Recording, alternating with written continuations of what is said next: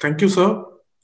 Uh, as as sir was saying that uh, you know when it comes to uh, uh, for people like us who are professional researchers and academics, uh, publication is something which is uh, very important. And we all know the phrase that in academics either you publish or perish. So, but but increasingly, you know, as especially for young researchers like us, you know, one of the questions which keeps coming is ethics in terms of publication. While there are issues related to legalities, uh, ethics always uh, comes into the picture, and there are times when we find it difficult to actually understand as to what you know comprise unethical you know uh, uh, behavior or unethical practices in terms of publications. Uh, we have today uh, some, Ms. Sandeep Kaur, who is, uh, you know, editor with the Palgrave Macmillan. Uh, has been with Palgrave for over three years, but she has been associated with the publication industry for over 10 years. And she has worked with the, you know, more than a, number of reputed public, publication houses in Delhi and uh, I remember I had met her first time uh, sometime in uh, you know 2014 15 in Sage, I guess. Uh, so uh, good to know you, uh, Sandeep. Yes. And, can, Thank you. I welcome you all. So please, Sandeep, over to you. Thank you so much. So um, thank you so much for the introduction. So today um, I'm going to talk about publication ethics. I'm Sandeep Kaur. I'm an editor with Palgrave Macmillan. So before starting with the main topic, uh, please allow me to introduce my publication house as well. That is Palgrave Macmillan. So if we can go to the first slide, Mudassir. Yes. Thank you. So Palgrave Macmillan, it's an uh, imprint under Springer Nature, but Palgrave Macmillan has its own rich history. We are 175 years old publication house, and we are known for our reputed and flourishing and growing um, portfolio in humanities and social sciences. And Palgrave, we publish wide variety of book categories, starting from monographs, that is authored volumes, to edited volumes, handbooks, textbooks, MRWs, and we even have a very special category, Palgrave Pivots. So uh, we're very well known in the international publishing sector. So um, talking about my work, I commission scholarly research work in wide, wider, very wide subject field, starting from uh, business and management to economics and finance to politics and international relations. And I cover um, geogra- wider geographical area, South Asia, Africa, and the Middle East. So I have authors based in all these geographical areas.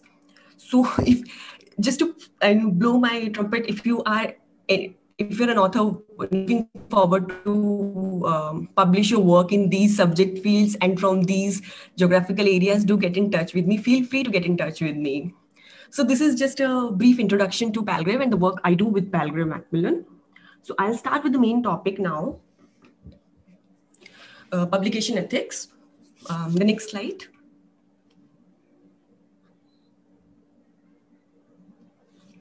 So the topic that we are discussing today is very crucial, as uh, Professor Kumaraswamy mentioned, as Mudassir mentioned. So I'm sure all the attendees that are here with us today, whether they have published a journal article or whether they have they are publishing a book, they must have encountered some kind of ethical issues in their publishing publishing career, or they must have had some kind of discussions related to publication ethics. Now, if we had to start with very basic definition of ethics given by Charlotte, she's a former vice chair of COPE, COPE is Committee on Publication Ethics, and Springer Nature is a member of COPE. So if we go by the best basic definition, a publication ethics is a set of common rules among authors, editors, reviewers, and publishers to protect integrity of the scientific record. This is the very basic definition. As definition says, all of us are responsible to maintain highest, highest possible ethical standards. You as an author, um, as a reviewer, as a book editor, or even a journal article author, or us as a publisher or as a as in uh, commissioning editors or even production editors, it becomes our collective responsibility to bring out a truthful, factually correct, and ethical piece of work because we are answerable and we have a responsibility towards our readers. Those readers trust the work that uh, that we are publishing, trust the work that you are writing, and they will be doing further. I'll say further discussions, or they they're trusting that published work and and be, and they, they, they base their technically they base their judgment on that published work. So it becomes our collective responsibility to be ethical while uh, doing our research work while publishing a research work. Now in this process uh, in this presentation i'll uh, talk about each very common ethical dilemmas that we generally encounter and how you can avoid falling into those ethical pitfalls uh, we can go to the next slide so these are the issues, individual issues that I'm going to discuss. Authorship issues. I'll try to define that who exactly is the author of the work and who should not be the author of the work. Then we have undeclared competing interest and how it affects your work and whether it affects your work or not. Then obviously we have plagiarism. We have text recycling. It is also known as self-plagiarism. Then we have duplicate and redundant publications. In this one, I'll also discuss what are the exceptions to duplicate publications. Then we have data manipulation and image manipulation. I'll be taking each issue separately and discussing it. um, next slide, please. Thank you, Nasir. So, uh, okay, this one is quite complicated. How you define that who is the author of the work? Now, if you want a very uh, universally accepted uh, definition or a guideline of who is an author, you can refer to this um, particular website, ICMJE's website, which is International Committee of Medical Journal Editors. I've given a link there. So they have given a very elaborate definition that what defines an author. And um, it's, it's, it's universally accepted by academia. So if I have to uh, put it into this slide and to tell you that how you can define and how you become an author of the work. So first of all, uh, it's who has conceptualized the idea in uh, in his or her brain, and that person, after conceptualizing the um, the idea, he or she starts start acquisition of data and interpretation of that data proactively.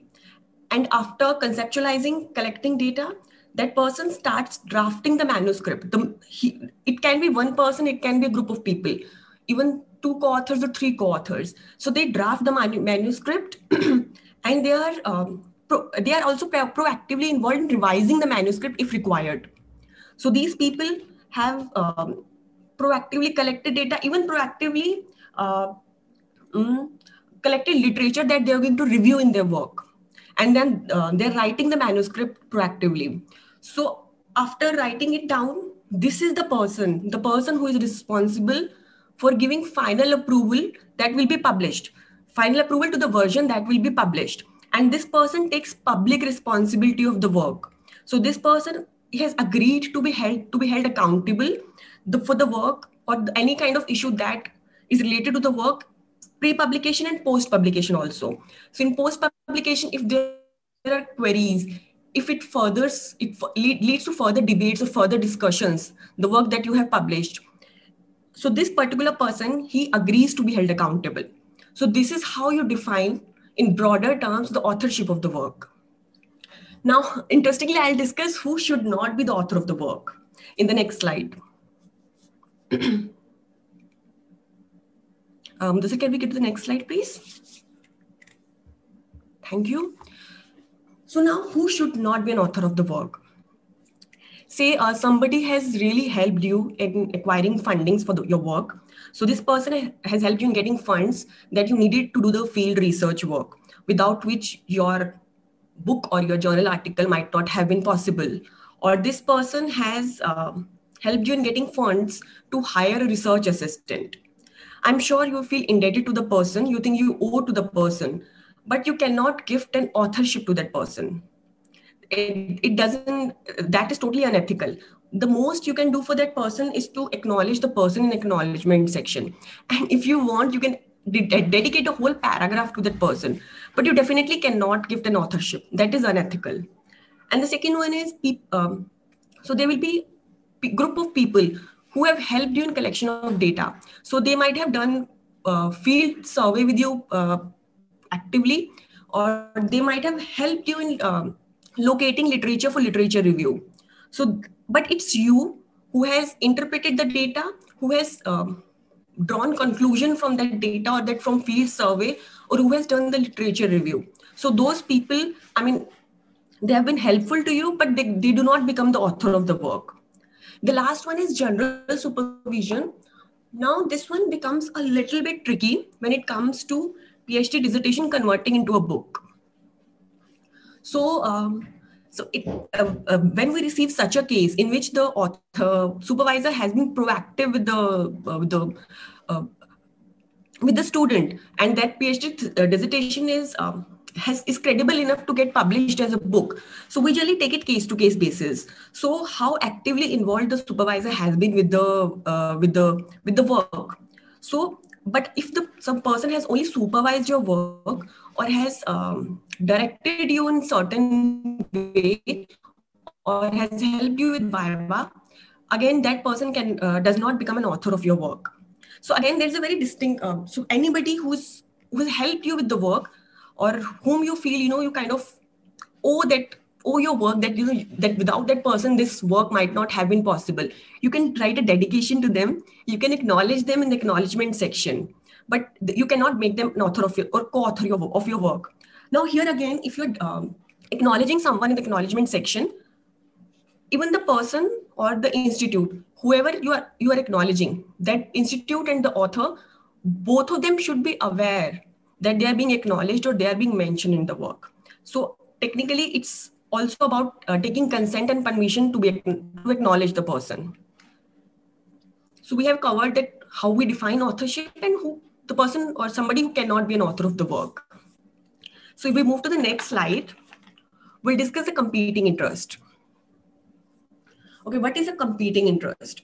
Competing interest is anything that could influence or be perceived to influence the interpretation of data and the way you present your information or your conclusion of the of your article. If there's anything that you know um, that has a chance of influencing or kind of making you partial about uh, the uh, about the data that you're presenting that becomes a competing interest. So competing interest can be financial it can be non-financial. I've given examples of these in the next slide.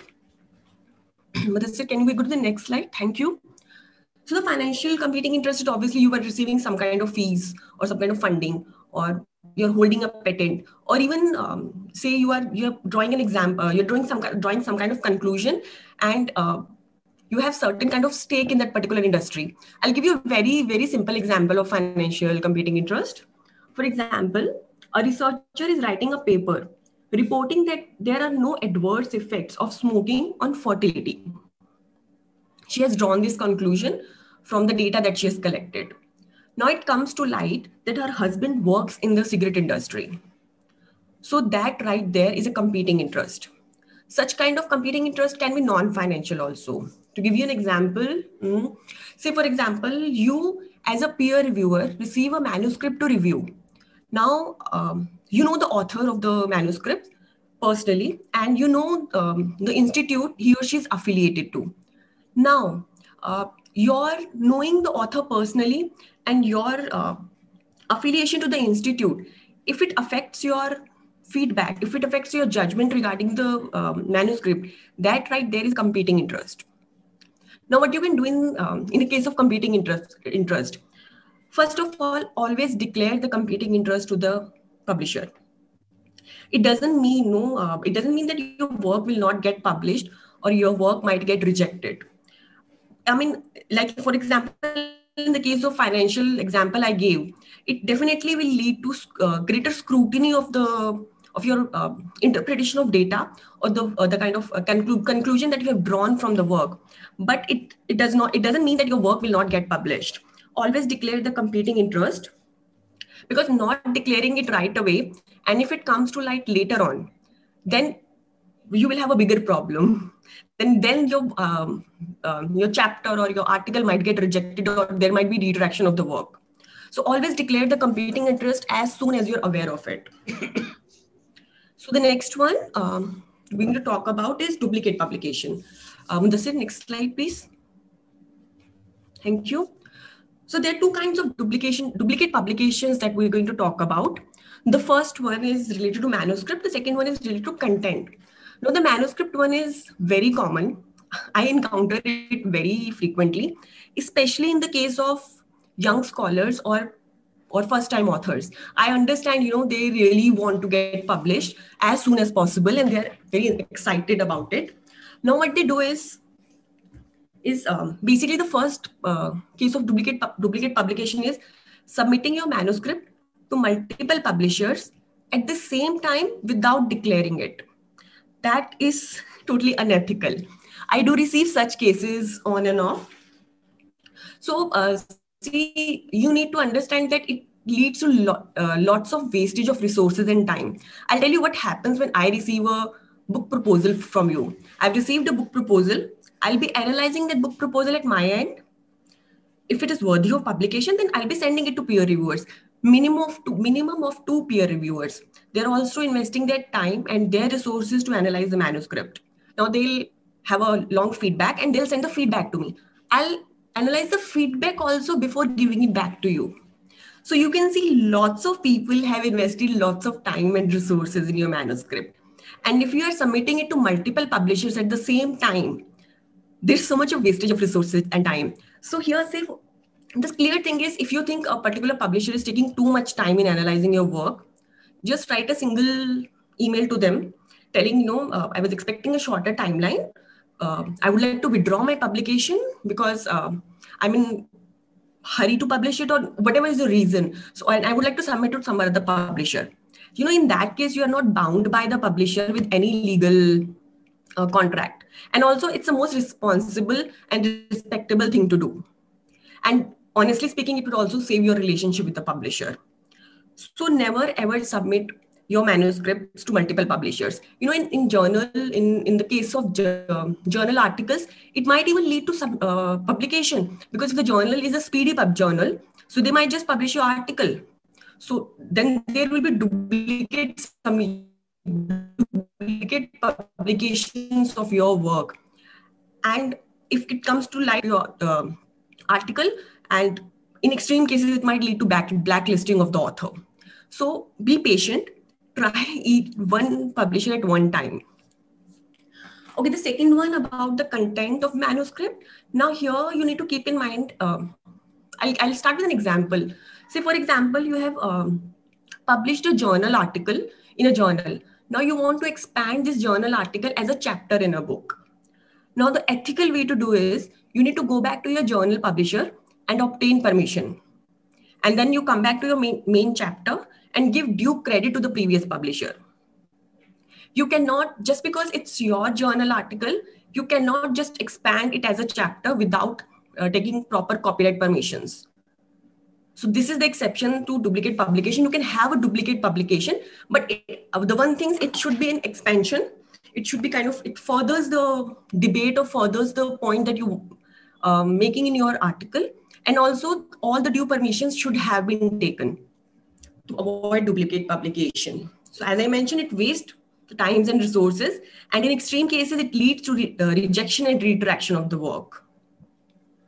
Okay, after this is data fabrication falsification fabrication is making up the data falsification is manipulating the data or omitting certain data or data or results i really hope and i uh, that i do not need to explain why data manipulation is unethical and why you should not do it. So instead i'll explain how we deal with data manipulation. As i told you springer nature is a member of COPE guidelines.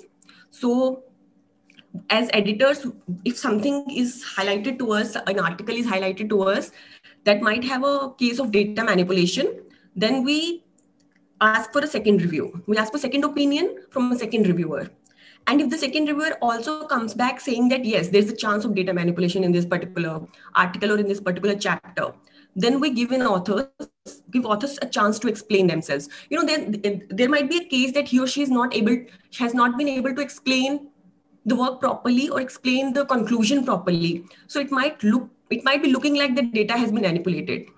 So don't worry we always give authors and COPE authors to chance to explain and even COPE kind of you know always recommend that go back to the author give them a chance to explain But in some cases, if it is required, we also involve affiliated institution in the whole discussion.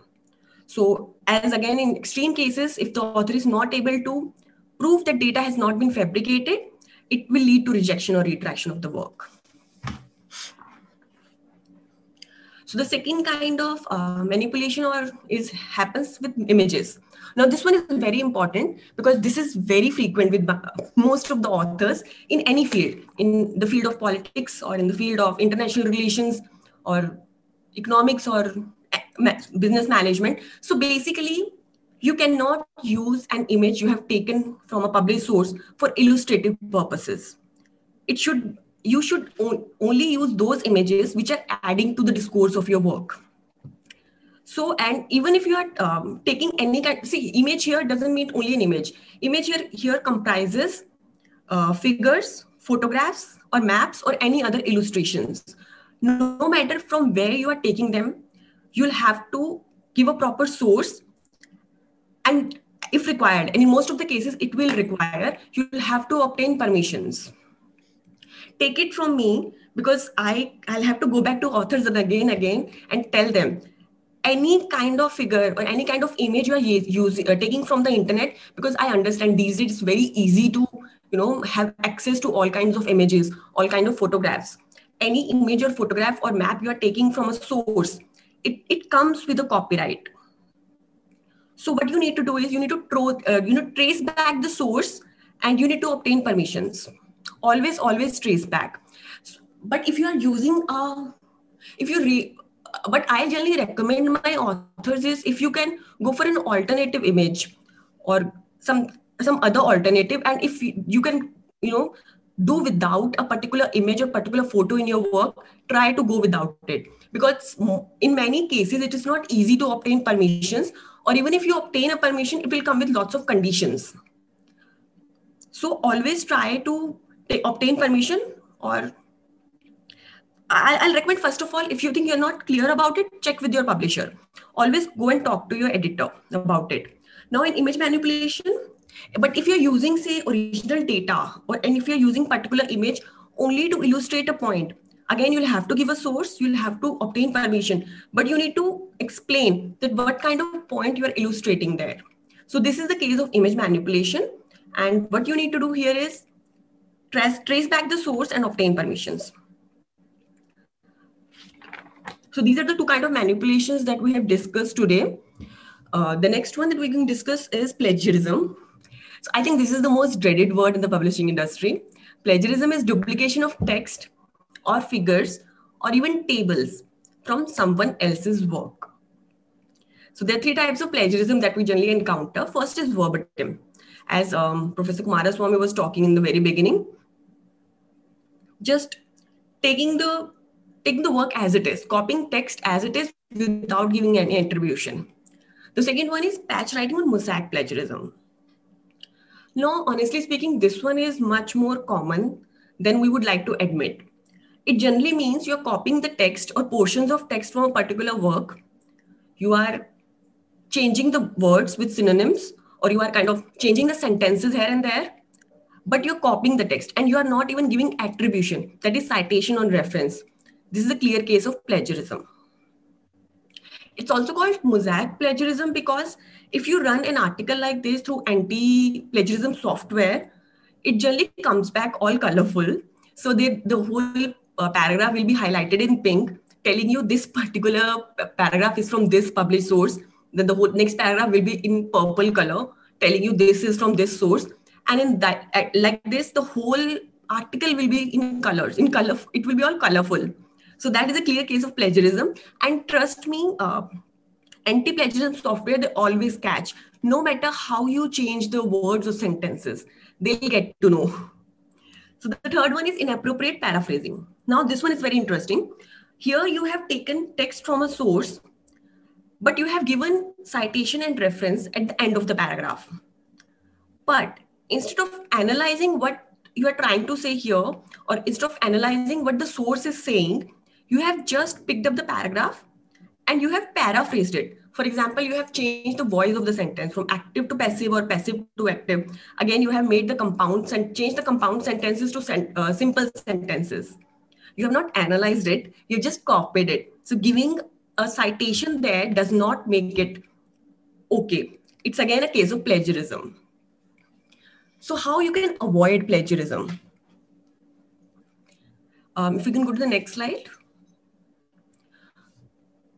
avoiding there's a, the golden rule to avoid plagiarism is if you reproduce or paraphrase anything anything means text figures tables data anything make sure the source is clearly acknowledged with proper citation and reference. But if you're reproducing something it should be put in quotation marks. So it uh, even for the quotation mark that i would like to mention here uh, you cannot you should be aware that how much you can take from a published source and put in quotation marks. For example, you are um, using, say, a journal article, five page long journal article as your source.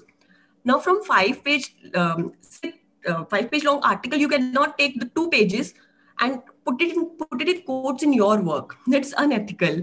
So, what I generally recommend my authors to do here is to make them more aware about it. Try and go to the website of the source. Um, to give you an example, um, for example, there, there are government websites. Most of the government websites, in fact, they allow you to use data as much as you want if you give them proper attribution. So technically, if you say um, you're analyzing something and you are taking data and you analyze the data in a table form, you can always write as a source, you know, author's analysis of data taken from this government website. So th- you are free to use that one. But in other cases, for example, in the case of UN website or say, for example, WHO website. So these websites, they allow you to use data for non-commercial purposes. Your book or your journal article, you will be paid for that book or you will be paid for the journal article. So that becomes a commercial entity right there. Now for commercial entities, these kind of website, these international organizations, they have a limit that how much you can take. For example, um, say WHO website might say that you can take one figure from this particular source, one table, and you can quote up to 500 words. If your um, reproduction is well within limit, then you obviously you can just go ahead and give proper citation and reference, and you're done. But if it your um, reproduction or if you're taking more data than that, then you will have to obtain permissions for it. And generally you know it's uh, uh, it's written on their website how you can obtain permissions. So this is the second case. The third one is again i'll be repeating myself here. If you're reproducing any figure reproducing any table any photo any map any illustration always give source and always take permissions. Anything that is available on the internet these days it's very easy to have access to everything on internet. They all everything comes with a copyright attached to it. So always obtain permission. I'll give you an example. Um, say you want to take a photo uh, you are writing about a political issue and you are referring to an article on al jazeera website for example. There's an international news website. Now any photo that you take from al jazeera website it comes with a copyright. You cannot just reproduce it. You'll have to go back and take permissions but for websites like for international news websites like Al Jazeera, even for most of your um, national news websites, it becomes very difficult to go back and obtain permission because, or it will be very cumbersome. So try to have an alternative or try to think do you really want to reproduce that particular photo in your work, or you can go without it. And also try to obtain permission before submitting your final I'll say final uh, draft to the publisher because it will save you lots of time. It will save your production time. So again, I'll say be honest, be very honest that how much you are reproducing and how much you are paraphrasing and try to analyze the work instead of um, paraphrasing and use logic. Use logic means uh, provide source, trace back the source and see how much you can actually take and always obtain permissions. Okay, now we are in the last one, text recycling or self-plagiarism. Now the text recycling occurs when sections of the same text appear in more than one of an author's own publication, and that this usually without any attribution. We use the term in publishing sector, the text recycling, to kind of differentiate it from the actual plagiarism, but COPE does not make that distinction. For COPE, it's a clear case of plagiarism. Now here, I advise my authors that the work that you have published with maybe in journal um, uh, in journal or maybe a book that you have published treat that work as you would treat the work of the other authors. Give yourself attribution also. And if you're reproducing something as i mentioned in the uh, duplicate publication slide try to take permissions. Try i mean you have to take permission sorry. So give yourself attribution also and again the same logic applies here also. So to avoid self plagiarism treat the work that you have published as a published work. So it also kind of um, you owe an attribution to that work also and you will have to take permission from the previous publisher also. So i think we have discussed all the main points authorship and uh, competing interest that you should be declaring it. And then we have data manipulation image manipulation we discussed the case of duplicate publication and then we discussed plagiarism and self plagiarism both I'm just at the end and I think I'm out, out of time also. So last slide, I just, these are, these are just the tools. So there are lots of plagiarism software available online. So it's, it is always advisable to, you know, run your article or your chapter through these plagiarism software before submitting the final version. It will also give you some clear idea. And also sometimes it can happen unintentionally. Uh, you might not even want to do it. I mean, you, you might not even be aware about it so try to run your article through um, plagiarism software. And also, you know, all the websites, mm, all the publishers' website, obviously, all the newspaper websites, all the newspaper magazine websites, any kind of website, or even blogs, they generally have a dedicated page to rights and permissions. It, it can be um, under the name of rights and permissions. It can be under the name of licensing. It can be under the name of third party permissions but the page will be there. So I will, I always recommend my authors to go to those pages, go to the, go to your, back to your source, look for those pages and read. Read how much data you can take or how much, for how much you would need to take permissions. These uh, pages generally also tell you how can, you can obtain permissions. It will also make you more aware as an author about the ethical issues and you will be more aware that how much you know once you uh, obviously look at the say for example you, you have read about the un website that how much data you can take. Now the next time you're working on some other paper or other book you're all, already aware that how much you can take. So it will all, only take like 5 to 10 minutes of your time but it will help you in the long run. So this is um, the end of the my slide thank you so much for listening i hope i wasn't that fast and i look forward to questions and if there's something that you want to discuss offline, so my email ID is there, sandeep.kaur at springernature.com. So I welcome questions. Just give me one minute. I'll just take a sip of water and come back. Thank you so much.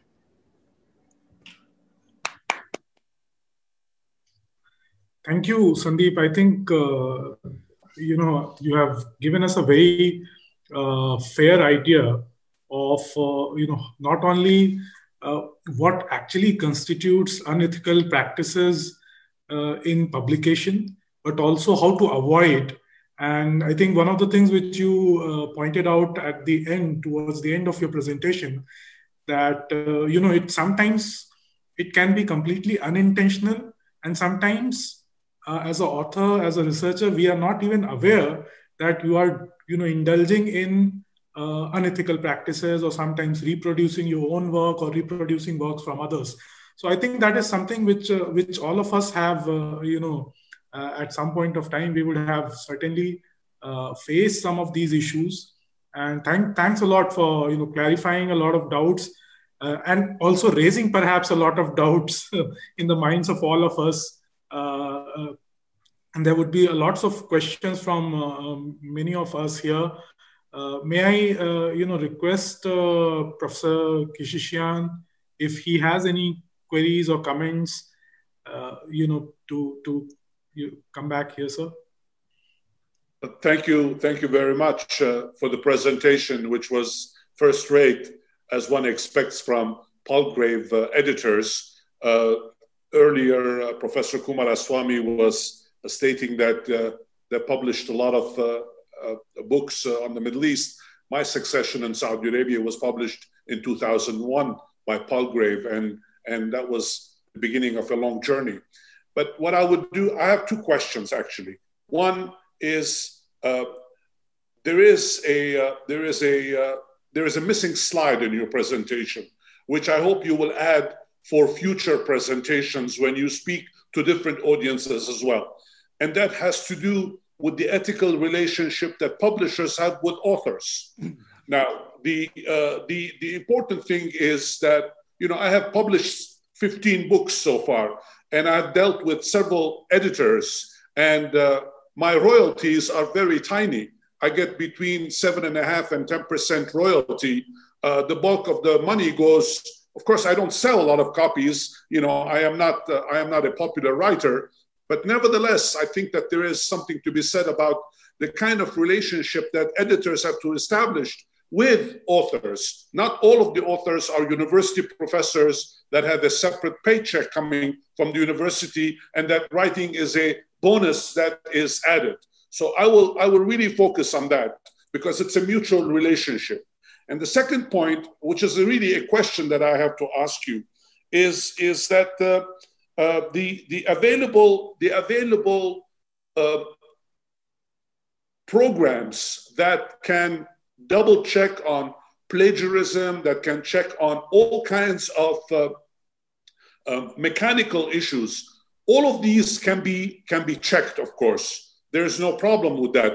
But how do you actually evaluate as an editor the value of a contribution?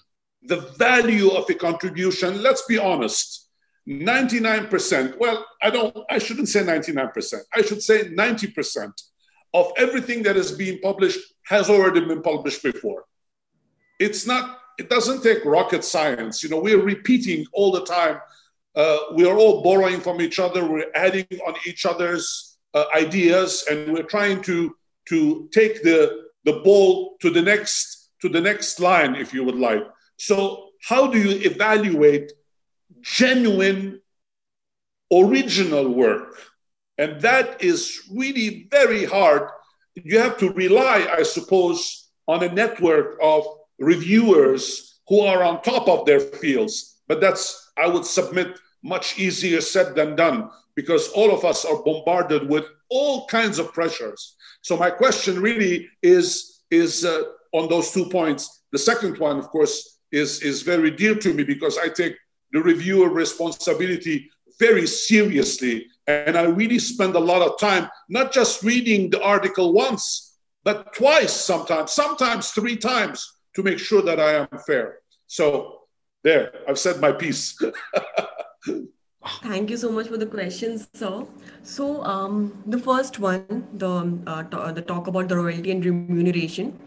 Um, I, I, I'm afraid, I'm afraid I do not have much to add to it because uh, this is the um, global model that we follow about uh, remuneration and royalties. So this is something, you know, very honest, we do not, as an editor, much, do not have much say in, in it.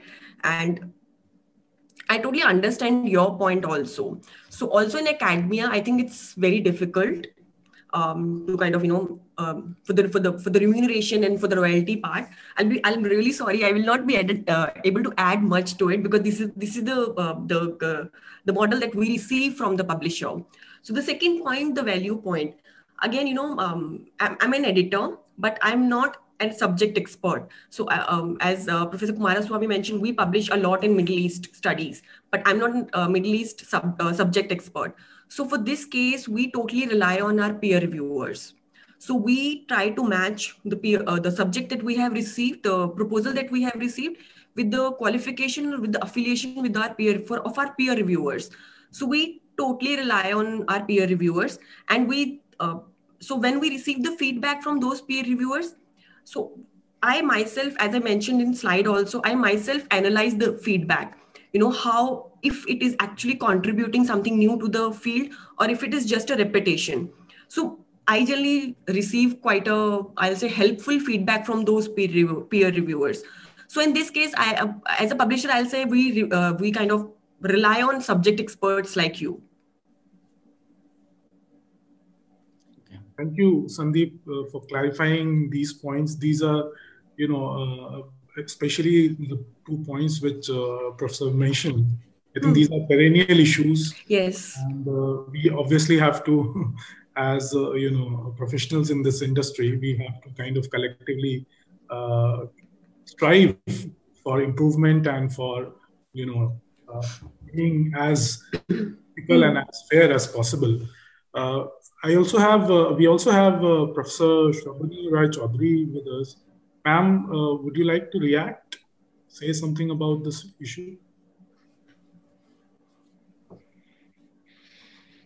Ma'am, you, you, you are muted, so.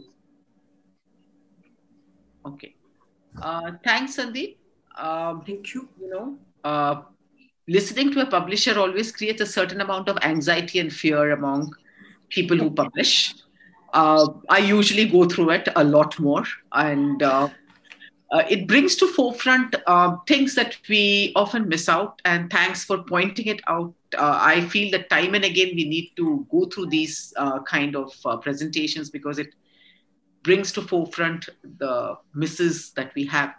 I had a specific question for you with respect to how do we uh, get copyright uh, issues sorted out when we want to give maps in our works. Uh, in an IR, uh, we often uh, like to give maps uh, because it sort of explains things far better, faster, easier. Similarly, in economics, we obviously have this huge issue of seeking approval, etc you mm. know data and if it's like for me i have issues when i have to use a company data because we have to go ahead mm. uh, thing uh, my question is you get one copyright once like say with from a company or an industry does it validate you till the book is in publication or does it need to be revalidated okay so if i understand it correctly you want to uh, uh reproduce a map a particular map um, in your publication, right? Now, as I mentioned, um, you'll have to obtain copyright from a pub, uh, from where it is previ- previously published. Hmm. But the here the uh, generally you know the kind of permission they give you it's only for that particular work in which it is going uh, you're publishing it say for example you're doing a book uh, with palgrave macmillan with me and you have a map you'll have to get get permission for palgrave macmillan to reproduce that map in the work so it does not extend to any other publication that you do later on. For that publication, you will have to obtain permission again. Okay. Thanks. I hope I'm able to answer your question. Yeah, yeah. Thanks on that. Uh, thank you. Okay. Thank you, ma'am. Uh, thanks, uh, uh Sandeep. Uh, and thanks, ma'am. Uh, we have uh, Gulshan ma'am also with us in the audience. Ma'am, if you are, if you are here and if, would you like to react and say something? on the subject?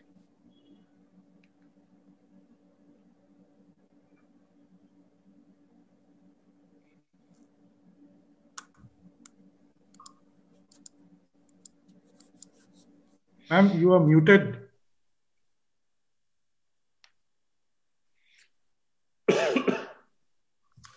uh, maybe uh, uh, there, there is some there might be some network issues uh, there's there's one question in the chat box. Uh, uh, Ankita Sanyal has asked: Is the limit of citing another author's work differs from publishers to publishers, or is it something universal? So, am I audible? Yeah. Okay, so it's not universal as such. There's nothing universal in the publishing sector. So it depends on uh, where, from where you are taking. For example, I'll give you an example. Um, there's a publication house, Emerald Publishing. Lots of my authors take data from that particular one.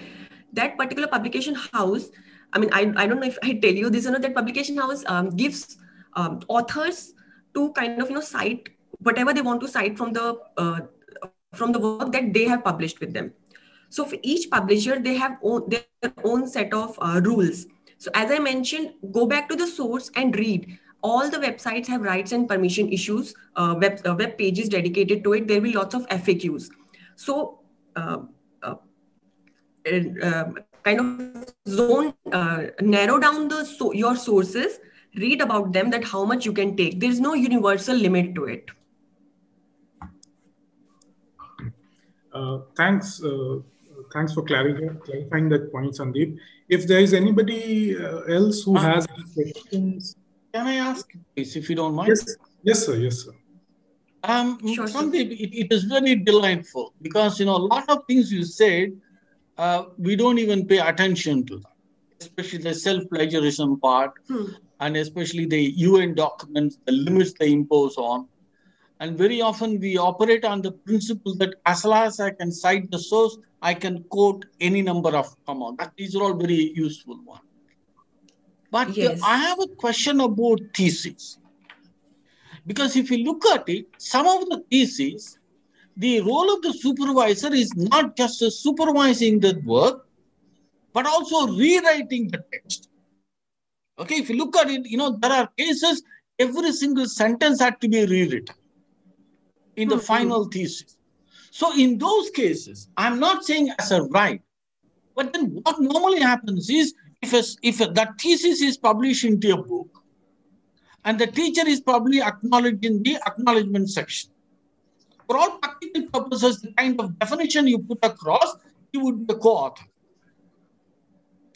But then what happens is exactly that's what I said. Eh, one second. Uh-huh. If what happens is suppose if I edit a thesis if I make a corrections on a thesis of a student's work, and if I write on the same subject a separate article, I would be seen as plagiarizing the thesis work. Even though the thesis contained uh, ideas which I put across because it was a crude draft. The student hmm. did not even know. So therefore, I help improvising the draft.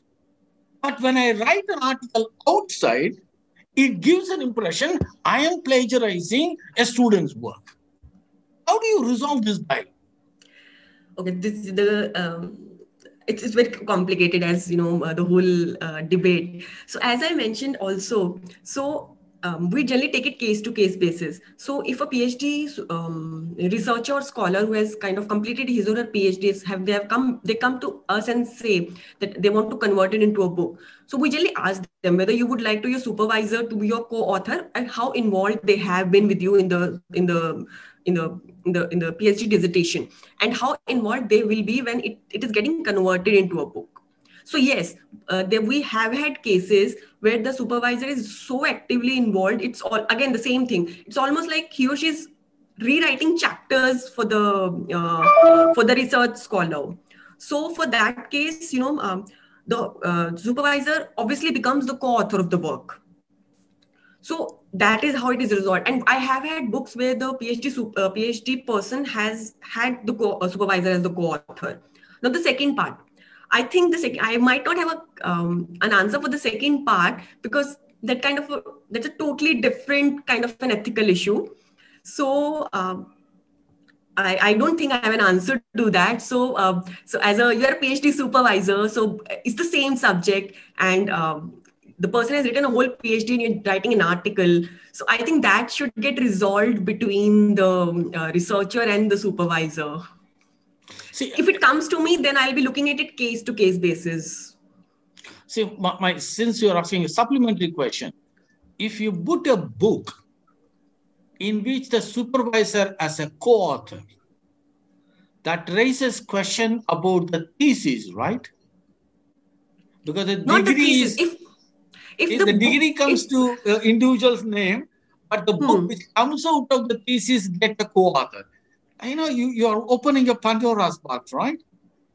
We haven't had any issue as such um, regarding this particular one because the uh, uh, the basic structure even if we talk about the technical structure technical structure of a phd thesis and technical structure of a book they're totally different. I mean you'll have to develop your manuscript to turn it into a monograph or into a book. So i mean in, in such cases supervisor they generally kind of play the play more proactive role with the with the with the, uh, with the research scholars. So yes, we haven't had any issue as such. So it has been very amicable till now. Yeah, I think that, that is something which again is a is, I mean, your point is quite valid. But when it comes to the academic practices itself, you know, some of these issues can be uh, uh, can be considered as unethical academic practices uh, rather than just uh, you know un- can I ask yes I know the question? things can become yes sir You know, suppose, for instance, you know, if a person is accused of plagiarism and he was vilified and criticized in the sense, and he admits that he plagiarized either knowingly or unknowingly. Mm. As a publisher of a journal or a book or, a, or, or as a publishing house, would you give a second chance to that person? Have, you know, the person is plagiarism is well established. Will you give a second I, chance? If it is, as you say, well established, that that the i mean and again if it's a single case or if it, it, has been a multiple cases so it totally depends on the profile of the author when he or she comes to me or comes to the publisher if there have been a multiple cases of plagiarism then obviously no it will be a clear no if it has been a single case then you know we can have a little bit of um, give a benefit of doubt that it might it could have been unintentional. But then again it's again case to case basis. We'll be going back and looking at the history and what kind of plagiarism was it. So again it's a case to case basis. So what do you mean? You know for instance uh, a whole article was copied and presented in somebody's name and the original author. And subsequently the article was withdrawn by the journal. Mm. Because mm. plagiarism was established my question is as a fellow academic should i collaborate with that kind of person Exactly. That is the question that you will have to answer. Yes, exactly. That becomes a quite an ethical dilemma for you as well. So again, if say for example, I'll take you as an example. Say this for this particular um, um, researcher. So if you are collaborating, you're still ready to collaborate with this person or this uh, person A to for a book or for a for an article. Then I might still you know kind of look at the history and get it peer reviewed and uh, and get it peer reviewed with, with, more scrutiny because you are kind of um, associated with that person. So it totally also becomes you know a case of um, because you are also putting your your academic um, i'll say integrity at risk here. So it means you have seen something there. So again it depends on also on the relationship with the publisher that you share in this particular example thanks thanks thanks sandeep i think uh, for clarifying some of these points. And obviously, there is always a, this overlap between academic integrity and you know publication ethics. Uh, if anybody else has any questions, uh, they can let me know, and we can you know kind of continue with the discussion. Yes, uh, Dr. Sajib Bala, if you have any questions. Yes, thank you so much for giving this uh, chance because uh, I am new in this field so I am uh, hearing some of the very resourceful uh, narratives or discussion, especially thanks to Shondip that uh, he uh, informed me or mailed me that such kind of uh, discussion will be happen today. That means tomorrow, uh, this day. Anyway, there is many discussion about plagiarism, but I have I don't have much idea, but I have a very simple question that, as already Joseph said that yeah, even we uh, re, uh, write something already uh, written, but about 90% or 10% or sometimes 50%. If you check by uh, some kind of software, some kind of uh, plagiarism software, that uh, you may find this blue color or something that 10% or 15% is under plagiarism. Okay, is there any uh, criteria? Is there any you did uh, you do fixed your Palgrave Macmillan fixed that this percentage is uh, uh, under this plagiarism? Suppose ten percent. If you accept ten percent or fifteen percent, I don't know exactly. Do you fix in your publication or not? Mm. Or or if you fix, what percentage? So um, I I receive this question a lot. So there's no fixed percentage. It's all again case to case basis. So for each book, uh, say for your book has ten chapters, we'll be um, running those ten chapters to plagiarism software, and then I'll be analyzing each chapter one by one. So hmm. there can be a say a 12% uh, plagiarism only, but it can be too much from a single source. Hmm. So you, all the 12% is from a single journal article. So that becomes a case of plagiarism or that becomes a case of unintentional plagiarism or maybe you need to take obtain permission from that for the journal article. So again, this there's no universal percentage about it. Or that 10% can be technical terms. So technical terms is something you cannot avoid. uh, the plagiarism software is definitely going to pick up those plagiar uh, those terms and show it as a plagiarism so that's why we analyze each chapter one by one uh, I have another uh, or second question that hmm. you were discussing about uh, duplicate publication. That hmm. sometimes you are saying that younger authors uh, are, are don't uh, willing to wait. So times not you.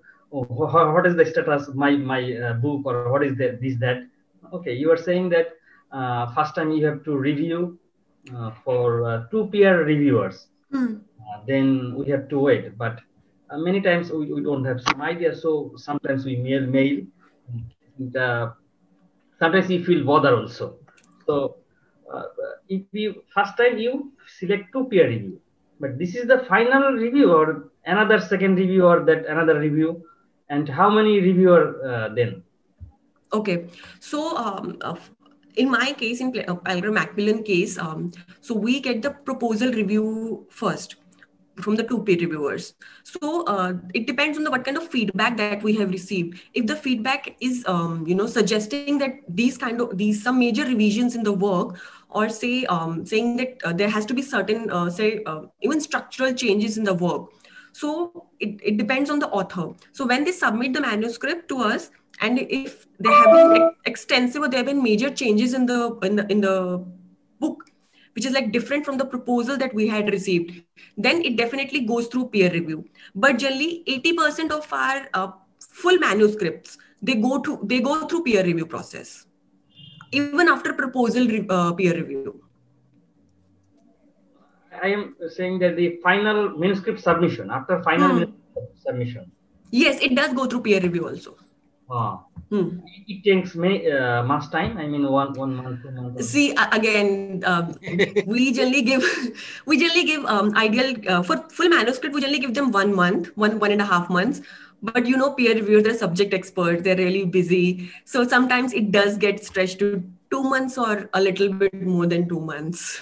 It, so that like, does happen. Like the first two review, there is another two or three review, or on, only limited no no for uh, propo- um, full manuscript there will be a proper uh, one or two reviews for the full manuscript. Ah. hmm. okay thank you so much for your thank you. All of these slides helps us a lot. Mm. thank you so much. Because i, I have joining such kind of uh, discussion for the first time and i also like to uh, give thanks for the organizer. I am not sure who are the organizer or who are the uh, who are arranging this please uh, do this these kinds of professor Kumaraswamy is the organizer so thank you so much. I'm here, I'm here. thanks. So nice of you.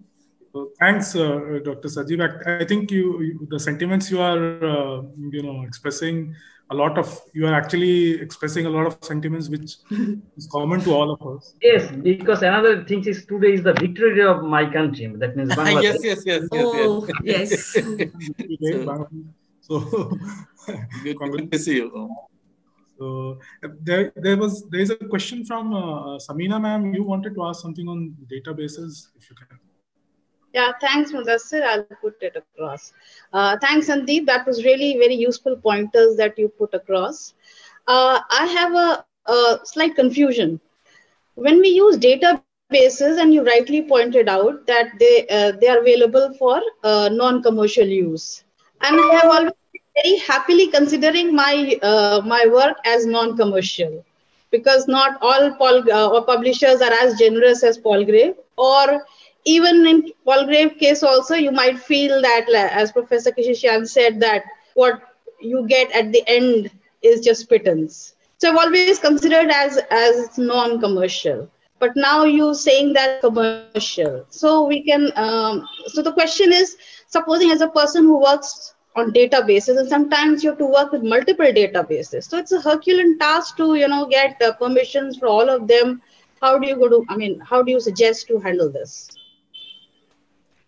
I'll generally um, suggest my authors to handle this book by book cases. So I'm sure if you're working at one time, you would you might be working on maximum of two books or uh, for or say two journal articles. I know, and so I, I can see Professor Kumaraswamy laughing. So sir, please let me answer this first. So, uh, uh, so go by uh, uh, book by book basis. So um, technically, the work you are publishing with any publisher, that's a commercial entity. That's not a non-commercial entity even if you like it to believe it so.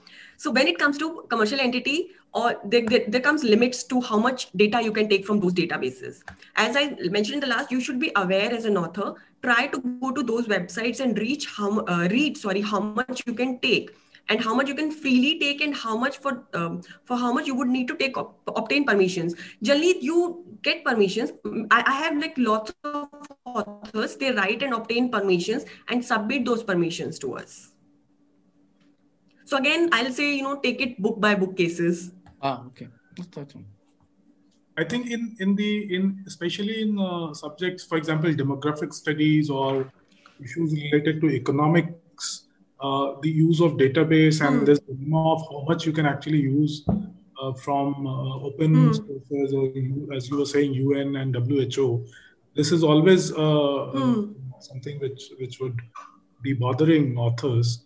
Uh, but in, in, in some other subjects, for example, if you're writing in IR, where you it is not very data in, incentive or it's not a quantitative work as such, mm. sometimes this might not be that much of a problem. So it is easier to kind of take permission. So I understand from where hmm. ma'am is coming from and hmm. why is he asking a question because you know especially when it comes to economic issues, uh, economic data yes. are very hard to find, yes. and uh, you know you can't really generate all of this data on your own. Hmm. Certainly, it uh, creates a problem uh, for people who work with uh, statistics and data. If there is any, if there are no, I have a small small yes, point. Yeah. You know, um, um, Sandeep, you know, I'm going to be very uh, normal. I don't ask questions, but today I decided, you know, I can exploit your generosity. And uh, you talks about conflict of interest. And I think since we are talking about publication in a in a broad sense of the word, we're not talking only Palgrave or a book publishing. but if you look at a lot of foreign trips are sponsored people go on a foreign trip, mostly journalists and others, on a trip sponsored by the host government. But if you're talking about conflicts and ethics, is it necessary they should actually disclose that this trip was sponsored by the host country? I'm reporting my meetings and everything, and whatever they write, favorably or unfavorably. Is it necessary for even journalists to make a complete disclosure that their visits have been sponsored by the host countries or even the uh, this home country, whichever is the case. Is it necessary to disclose in public? Yes, yes, not in public. Um, it first of all, it is necessary to disclose, but not to public. Maybe, um, for say, for example, in the journalist case, they should declare. Uh, uh, have you seen um, these kind of articles at the end they will have a small line mentioning that this particular uh, uh, trip to this particular area to write about this particular topic is has been sponsored by this this this so journalists do declare these kind of um, funding also even in the publishing case you if you have received some kind of funding for the field research that mm. you hmm. have done specifically for this book not for the bigger field uh, uh, field field research specifically for this particular book, we expect and we ask our authors to declare it to us that you had received funding, even if you have only hired an RA from, uh, from that funding. So it's yes, it is necessary to declare it. And, and, you know, one question, you know, if you look at in the academic arena, most of them are French.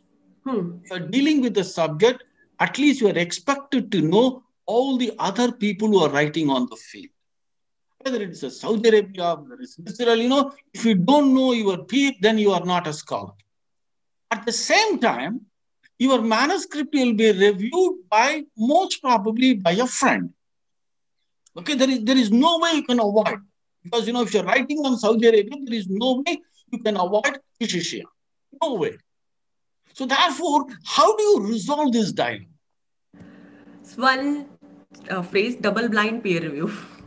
So we generally, uh, we all of our manuscripts go through double blind peer review. We do not uh, reveal who the author is and we do not reveal who the reviewer is. And obviously we need subject experts and as you mentioned, for a particular very specific field, there will be limited number of subject experts. So we do a double blind peer review. You know, people will know People will know by the style of the writing, by the questions you're writing, and people will immediately know who the person. Then we trust the, integrity. Then we trust the integrity of the peer reviewer. Okay, so it's unavoidable. Unavoidable. Yes, uh, yes, technically yes. Okay, okay. This is this is the dilemma one one faces. Okay, just because you know the person, you will. Okay. I think uh, your points are it's very valid, and uh, in in a way, it's also not avoidable and in a way it's also a question about the integrity of person who is reviewing. So it's not only the integrity of the authors exactly. of the reviewers also in terms of whether they you know uh, they're giving a benefit of doubt if they if they know the person who has done the work or if they understand that who has done the work. So certainly i mean the question of ethics cannot be completely uh, made devoid of the question of integrity that is something which which I think uh, understand from what you are trying to. Yes, it's very complex. The whole issue. I mean, in fact, all the issues are related. They'll be really complex. So we generally try to take each issue um, chapter wise or say book wise. So each case by case basis, we generally go. Yeah. Uh, so uh, if there are any if, if there is any other question anybody who has any uh, any points or would like to react uh, from the audience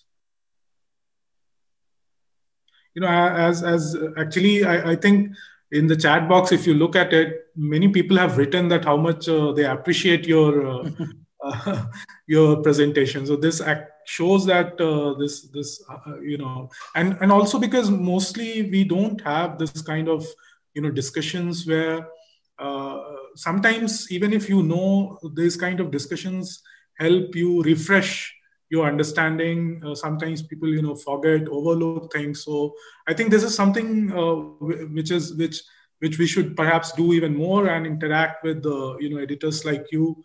Uh, certainly i have personally benefited some of the things which uh, you know sometimes you uh, work as editor and as an author simultaneously. Some of these things you know one faces. Uh, so certainly my understanding also personally i've benefited from your talk today and uh, most of us uh, i think uh, would feel the same way. All of us all the even the younger scholars and senior scholars also